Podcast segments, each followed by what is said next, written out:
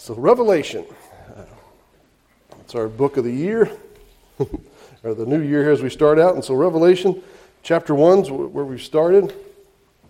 And the key thing it says in chapter 1, verse 1, is that it says, it starts out the revelation of Jesus Christ.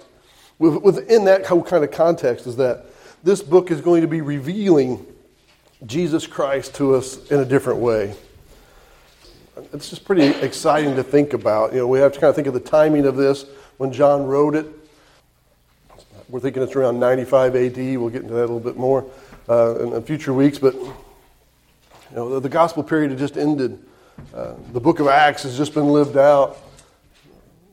Jesus Christ, as we know him, we kind of see a fuller picture because we have the whole completed word. This is revealing that to us the first time, and there's some things in here that we need to take to heart. And so it tells us to look for that, and we're going to do so. We're going to look for the revelation of Jesus Christ throughout this book, when it shows us more about him and who he is in a different way. And so it tells us to do so, so we're going to do that. It also tells us where we got the book. It came from God the Father, who was given to Jesus Christ. Jesus Christ then gave it to an angel who then signified it or put it into signs and into symbols so that we can better understand it, to also kind of protect it, I think, as well, but to also give us a fuller description. You have to think this is talking about future events, you know, that happen, and he's writing it in 95 AD, and so he's describing things that might be hard for him to describe, so he's put it into symbols so that it conveys that same thing over.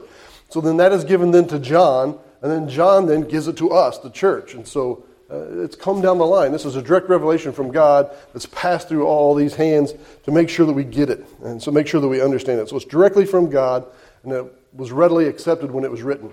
The early church went to John. They knew John. They knew his reputation. He had his testimony. They knew who he was, and so when he wrote this and said, God gave me this, and he starts out with that whole thing, this comes from God, it was readily accepted and put in right into the canon. They studied it, and they knew it, and so it should be accepted today. It's just kind of a shame how many people neglect it, and we talked about that some last week. And so, but it definitely comes from him.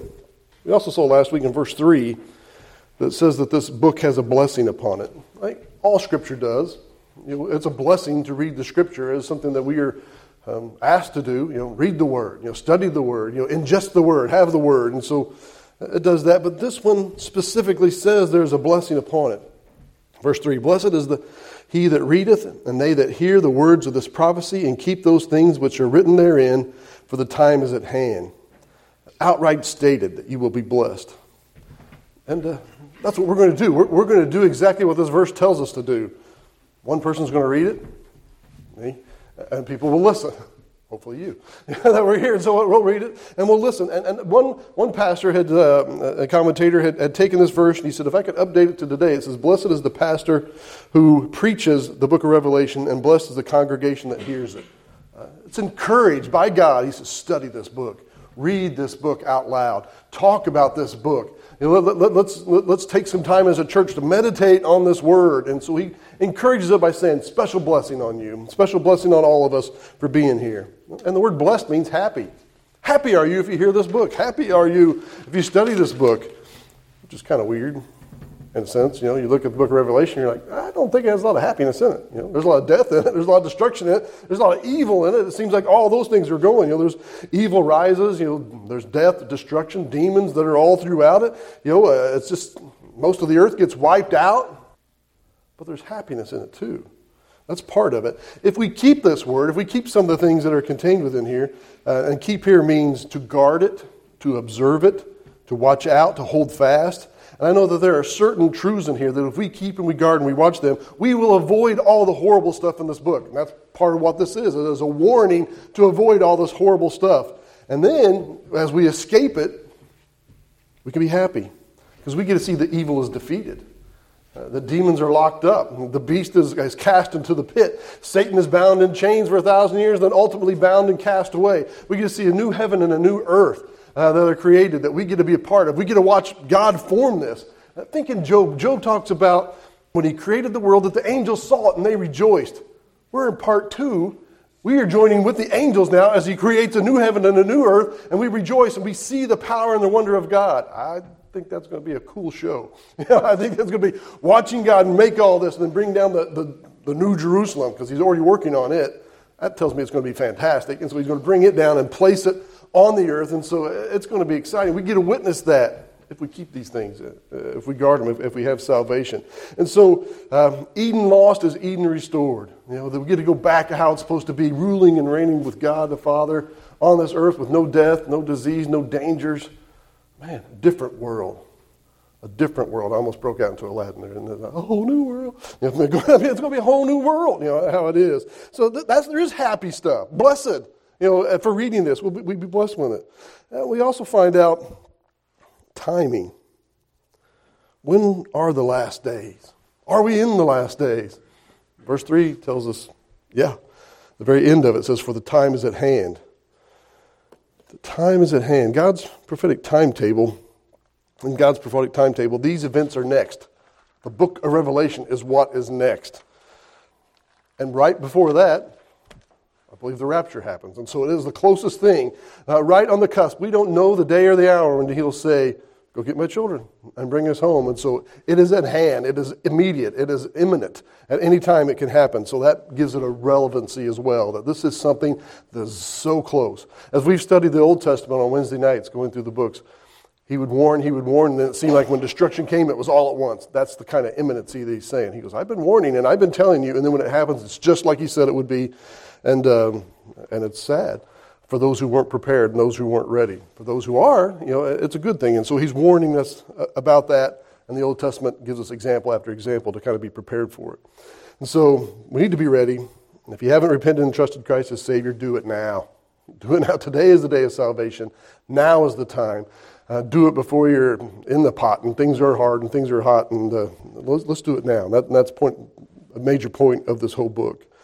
So now we're ready for a new portion here in verse 4. So Revelation 1, verse 4, and we'll read down to verse 6. It says, John, to the seven churches which are in Asia, grace be unto you and peace from him which is and which was and which is to come, and from the seven spirits which are before his throne. And from Jesus Christ, who is the faithful witness, and the first begotten of the dead, and the prince of the kings of the earth, unto him that loved us and washed us from our sins in his own blood. And he hath made us kings and priests unto God and his Father, and to him be glory and dominion forever. Amen. There's a salutation for you, because that's what this is. This is the greeting. It starts out with John. You got to think of this as a letter, because that's what it says right there. This is a letter I've written to these churches. I think he's written it backwards. I think because by the time you get to the end, it's so fantastic. You're not like, oh, who wrote me this? You know. So he tells you up front, and this is from me, but it's from God. And so he signs it John. He signs it at the beginning. John is, we know him. You know, he's an early disciple. He's in that inner group. You know, he's usually in any of the extra little things. John's right there with him. John's one of those faithful and loyal and a good witness for the Lord. I think God honors him for that. He's the author of the Gospel of John and the other books. You can always find his, it's first, second, third John. The only one that doesn't have his name is Revelation, and so he tells us right here. And so he's got a good chunk of the New Testament where he tells us these things. But there's one book I want to look at first, and just to kind of puts context to why did John get this book and why not Peter, and look at the Gospel of John, chapter 21, the last chapter. John, chapter 21. A little bit of context, Jesus has just told Peter his future. He says, when you were young, you used to get dressed yourself, and you went wherever you wanted. He goes, in a few years, somebody else is going to dress you, and they're going to drag you to a place you don't want to go. That's not the future you want to hear. And so we pick up after he's kind of told him that. Look at verse 19. So John 21, verse 19. This spake he, signifying what death he should glorify God. And when he had spoken this, he said, follow me. So basically he's told Peter how you're going to die. One day, somebody's going to get you ready that day, and they're going to tie your hands, and they're going to drag you out. And then ultimately we know he was crucified. So he basically told him his future. You're going to die for me. Verse 20, then Peter, turning about, he sees the disciple whom Jesus loved following. Now, we know because we've studied some of John's writings before. This is a term that John uses to describe himself because he's pretty blown away that Jesus loves him. You know, Jesus loves me. You know, he knows his failings, he knows his faults, and so this is, you know, since he's the author of this, it's his way of saying me. You know, so Peter turns around and sees John. What about that guy? You know, it's like, is he going to die too? You know, Sounds like Peter, right? And so, following which, he also described himself, the one whom he loved, which also leaned on the breast at the supper and said, Lord, which is he that betrayeth thee? We could go back and look in the context. It was John that was sitting right next to Jesus, and it was John who asked, who's going to betray you? And so he's telling us it was him. Verse 21, Peter, seeing him, saith to Jesus, Lord, and what shall this man do? So he wants to know his future. Verse 22, and Jesus said unto him, If I will that he tarry till I come, what is that to thee? Follow thou me. He's like, you live your life. John live his life. What if I let him live until I come back? What's that to you? You're going to die. That's how he's kind of telling him. And he just telling him his rough road. Let's continue to the end here. He says, Then went this saying abroad among the brethren, that this disciple should not die. Yet Jesus said not unto him, He shall not die. But if he will that he tarry till I come, what is it to thee? This is the disciple which testifieth of these things, and which wrote these things, and we know that his testimony is true. And there are also many other things which Jesus did, that which, if they should be written, every one, I suppose that even the world itself could not contain the books that should be written. Amen. And so he goes on to say, I just wrote a few things. If I wrote everything that I saw, everything I witnessed, there's not enough paper, there's not enough ink. I couldn't put it all down. But the disciples got out of this little comment that John wasn't going to die, that John was going to live till he saw Jesus come back. He could get to see the day of the Lord, that John was going to be able to behold that. And John's like, he didn't say, I would live till then. But he does get to see it, doesn't he? I think that's why he's given the book of Revelation.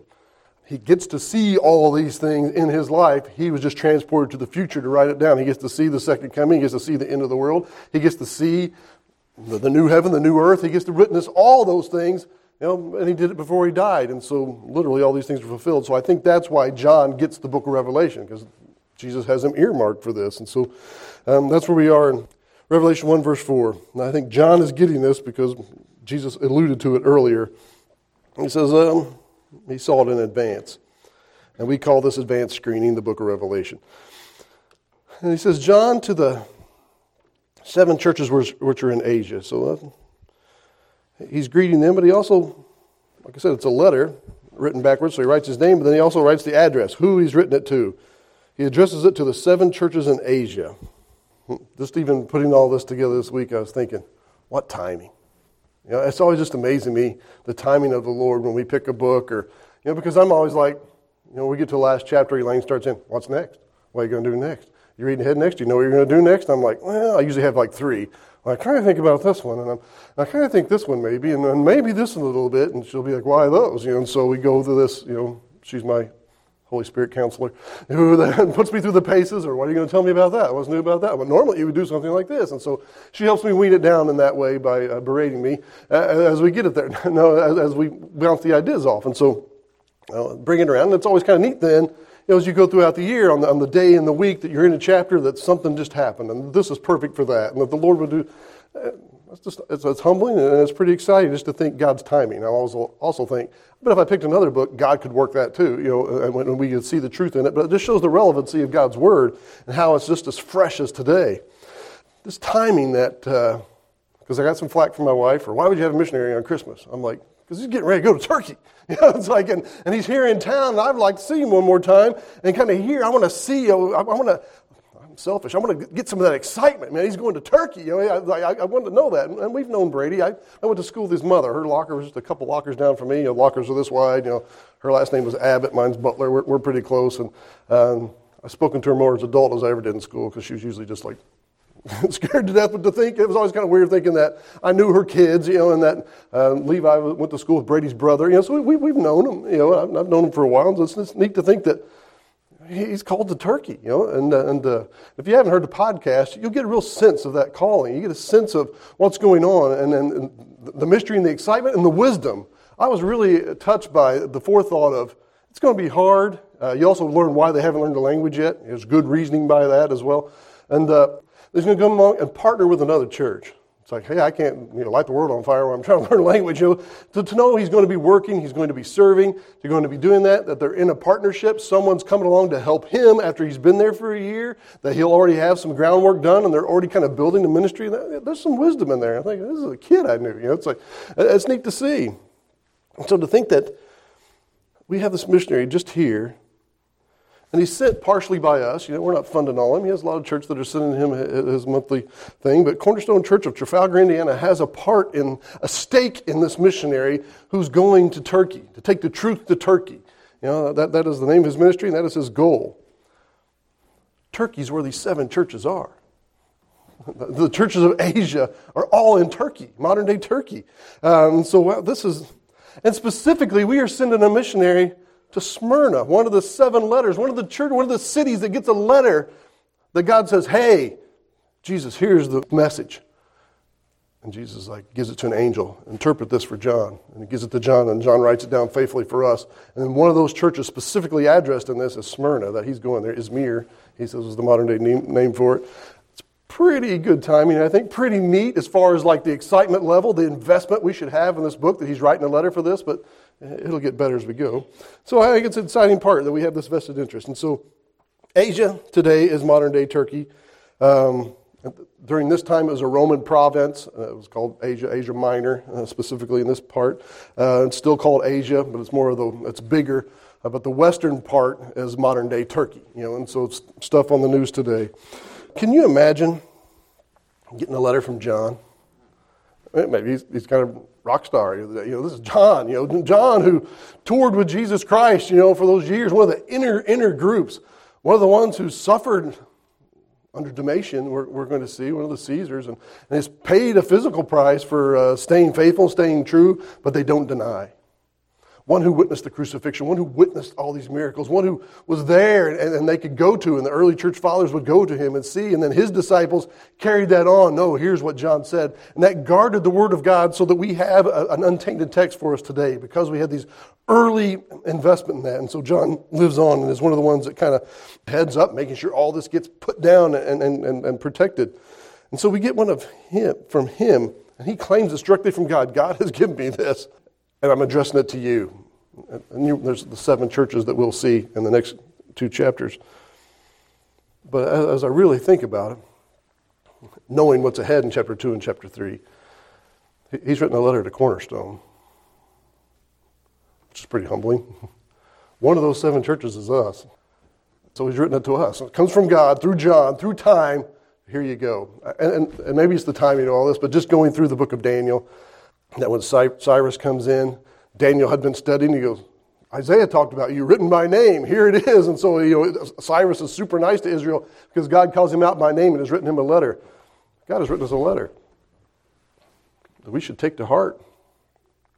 And he even gets more specific than that. So yes, he has Cornerstone Church is addressed in this. But us as individuals, each and every one of us are one of those 7 churches too. Are we in Ephesus, someone who's lost their first love? Are we at Laodicea, someone who's just lukewarm? Maybe one day, maybe someday. Are we at Philadelphia? Are we mission-minded? Are we ready to go out and do something? Or there's a bunch of different variants in between, but that's us as individuals, it's us as a church. So this letter is written to us. So can you imagine? We just got a letter written from God, given to us, and we get a chance to study it here, and he says, blessed are you if you read it. No wonder Satan attacks this book and says, don't read it. Because it's God writing to us, speaking to us for today, and so makes it pretty exciting to me. It's a supernaturally written to us. That's pretty cool. And so that's some of the things that come ahead. Now, verse 4. John, to the 7 churches which are in Asia. So he's writing it to them. And then that ultimately comes down through us. And we'll see that those churches are twofold. But he starts out with his greeting like a lot of the epistles in the New Testament do. Grace be unto you and peace. From him, then it gets neat, from him which is, and which was, and which is to come, and from the 7 spirits which are before this throne. All right, now we're getting into some stuff. So he tells us who it's from, and he says it's from him who which is, and which was, and which is to come, which sounds like, prophetic, right? It sounds something kind of like a little bit cryptic in there. It's like, ooh, that's a little mysterious sounding, which was, and is to come. And it's become a phrase that I've kind of come to like. It's one that I've been since the 80s. It's one, Michael W. Smith had a song that had a line in there about it, where these angels were chanting, which was and is to come. And it always kind of struck me back then. Wow, what's this like? We'll get some glimpses of God's throne a little bit later. And they have the triune, the holy, holy, holy. And so that gives us some hint. This is a title for God the Father. And they say in the Greek, as this was written, it's awkward because John is trying to put it in a certain Greek phrase to match a certain Hebrew phrase that we kind of lose through this. And so, we look at it and it shows the eternal nature of God. He's timeless, which was, which is, and which is to come. You know, he covers all the base of time. He's always been, he is, and he always will be. So we have that in there. And it's basically the New Testament equivalent to Yahweh, which was the I am. You know, I am. I exist. I was. I was in the past. I am in the future. I am now. You know, the I am, the all-encompassing. That's what he's conveying here to us now, which is, which was, and which is to come. It's not enough because you just can't say, oh, God is. I believe that God is. That's too short. And you can't say that God was. That's too short. And you can't just say that God will be. He's all three all at once. He is, he was, he is to come. Because God exists in all time. He's outside of time. He encompasses everything. He is the Lord of eternity. God, Yahweh, rules the past. He rules the present. He rules the future. He is in charge of it all. We don't have to wonder, will he be there? He is there. He rules it all. George Orwell says this: who controls the past controls the future, and who controls the present controls the past. And you're like, well, that sounds weird. And it is. And if you haven't read 1984, it is recommended reading because we are living a lot of what he warned us about in this book, 1984. But in the book, those in charge today would rewrite history to make them better, to control what you were doing and to control the future. They were constantly, they had a whole department of, I forget what they call it, but they were all, I think they called it Department of Truth, but the major thing was that they lied. They went back and they rewrote and they rewrote and they rewrote, trying to control what they was going on in the past to say that, oh, that's what we've always done and that's who we always will be and that's how it is. That's what we live in today. We call it revisionism. When they go back and they attack our founding fathers, and they go back and they attack Christian people throughout history, and they go and they say, oh no, and we got to interpret it this way, and they were awful, and they were horrible, and this was this way, and we need to tear all that down, we need to start over, we need to do away with all those ancient documents and what we were, we need to reinvent it and re-put it in this way. This is the warning that was there. But we have this little truth over us, knowing that God controls it. They can do what they want to do, and they can rewrite what they want to rewrite, and they can try to brainwash us and change our minds about history so that we'll just fold over and let them do whatever they want in the future. No, we are to be a change agent, church. We're to be the ones that stand up and say, no, we don't do it that way. God says we do it this way, and we are to be that lone voice sometimes, but stand up together. We're not so lonely to say, no, we are in charge, we are in control, this is who we are, this is who we were, this is who we want to be, this is what made America, America, and if you're tearing it down, you're going to destroy this nation, and that is under attack today. We are in a war whether you know it or not, and it's not so civil. And we are being attacked, and we are being attacked by the world, but we need to stand, and we need to pray for those to do so. But here we need also know, as we are called to do so too, but we also need to know that God is in charge. He understands history, and he keeps perfect record. He is in charge today, and he'll be in charge tomorrow. And so we can rest in that, knowing that God is in charge of all these things. So yeah, we have a struggle of all these things today, but we can trust God. And we can trust him through this. We need to lean on him. But I think also there's a clue here. I think that this book is about the future. And we'll look at that in one of these weeks here too, about the different views and ways you can interpret this book. I interpret it as a future view, especially from chapter 4 onward is all future. Now, we'll get into that a little bit later. But God is in charge of that future. And that future can be interpreted by what's going on now, and that God is, and he is teaching us through his word. And he uses a big portion of what and teaches us about the future by what has happened in the past. And that's why this book is pointing us to the Old Testament. So I think here when we look to the Father, we need to know that God has always been in charge. He does not change. How he operated and what he did in the past are things that he's going to do in the future. And so it's one of these things that's also driving us to the rest of the book of the Bible, you know, to pay attention today and to pay attention to what he's done in the past. So God does all this, that God's, you know, that he is in charge of it all. And so his recording the past was to help influence us on the future, what's going on. But then he continues on, and he says, so that describes God the Father. So the next one at the end of verse 4 says, and from the seven spirits which are before his throne. The seven spirits before the throne. This is the Holy Spirit. A reference to him. This speaks of him, his perfectness and his completeness. It's not that he's seven spirits, but he's seven complete attributes that makes him the perfect, makes him perfect. Isaiah 11, starting in verse 2, tells us about these attributes. It tells us that he has wisdom, that he has understanding, that he gives us one of the spirits of the Holy Spirit is counsel, that he has might, that he has knowledge, that there's the fear of the Lord as part of that wisdom, and that he gives us discernment.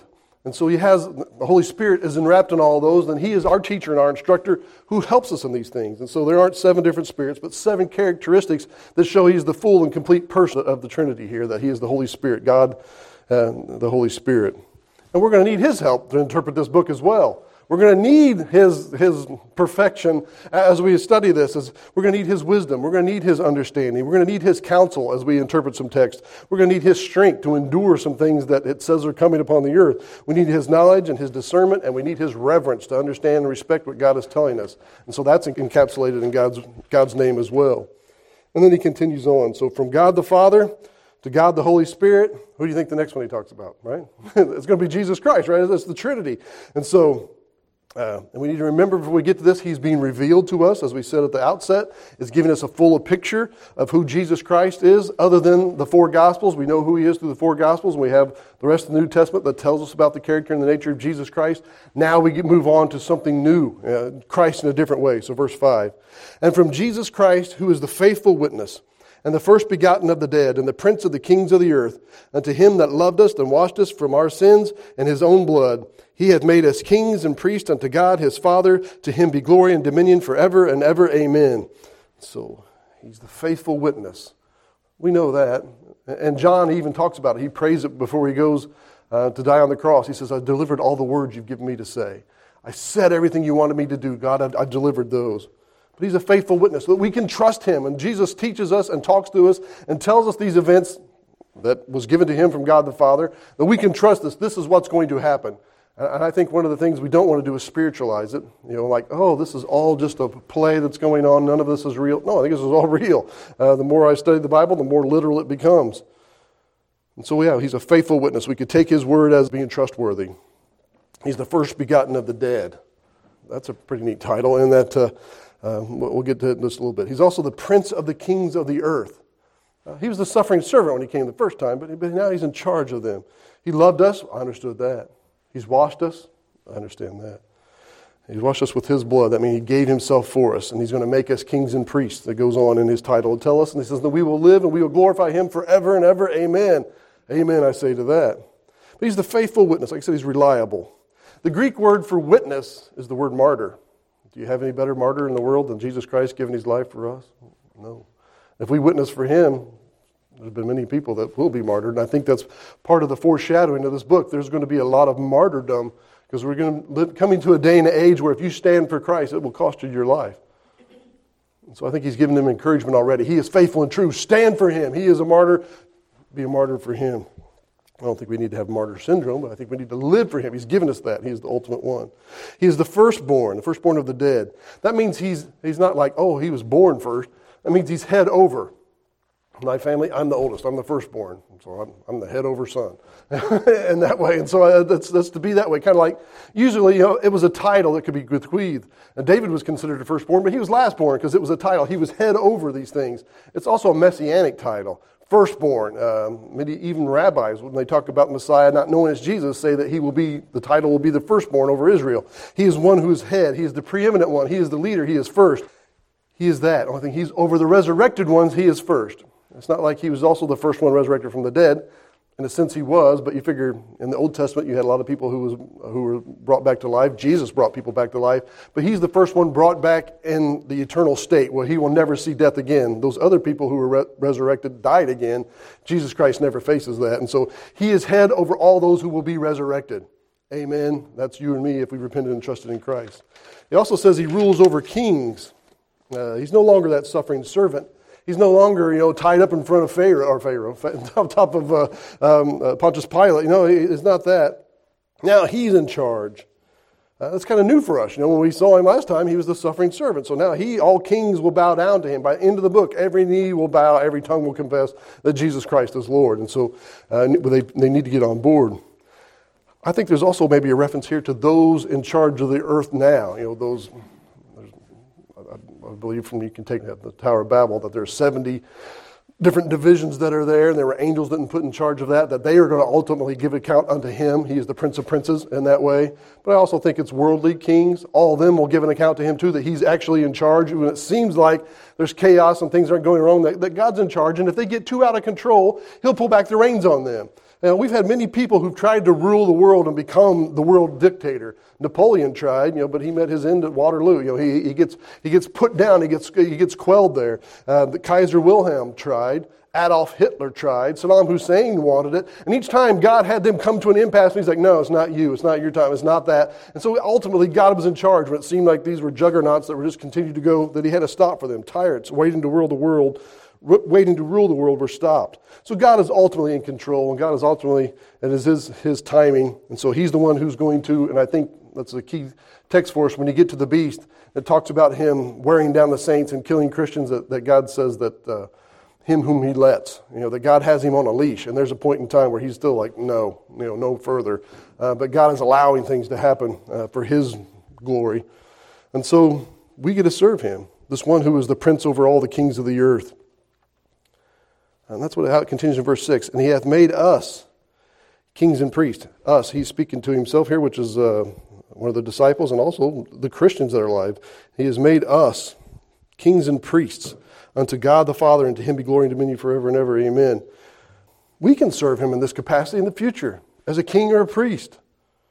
See, this is part of the reward system. I don't think all of us are kings. I don't think all of us are priests. But if you're faithful and you serve him now, this is one of the rewards you can attain to, that you can serve him in this higher capacity. It's determined by what you do now. Works don't save us, but works for him will be rewarded later, and he'll pay in kind. How much time and investment have you put in for him? He'll give you that in the future. It's not time wasted. It's time well spent. Even if it's time we're like, well, no one got saved, or no one came, no one do that. God judges the motive. He judges your desire. He judges your desire to serve him and to want to see souls saved. We need to be there for that. I think Dave said the first RU ministry, the first meeting they had, 6 people showed up to work, 1 person showed up to come. The next week, 6 people showed up to work, nobody showed up through the meeting. I remember the first few times I came to Cornerstone on Wednesday nights. There's a table in the back. Sometimes it was me and 2 people.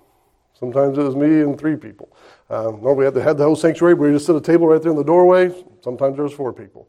Did that for a year on a Wednesday night. It was this kind of, just come, just be faithful. You never know what's going to happen. That was before I was ever called to preach here. I was just helping out on a Wednesday night. But you never know. But your desire to serve the Lord, God honors that. Do you have a desire to serve him?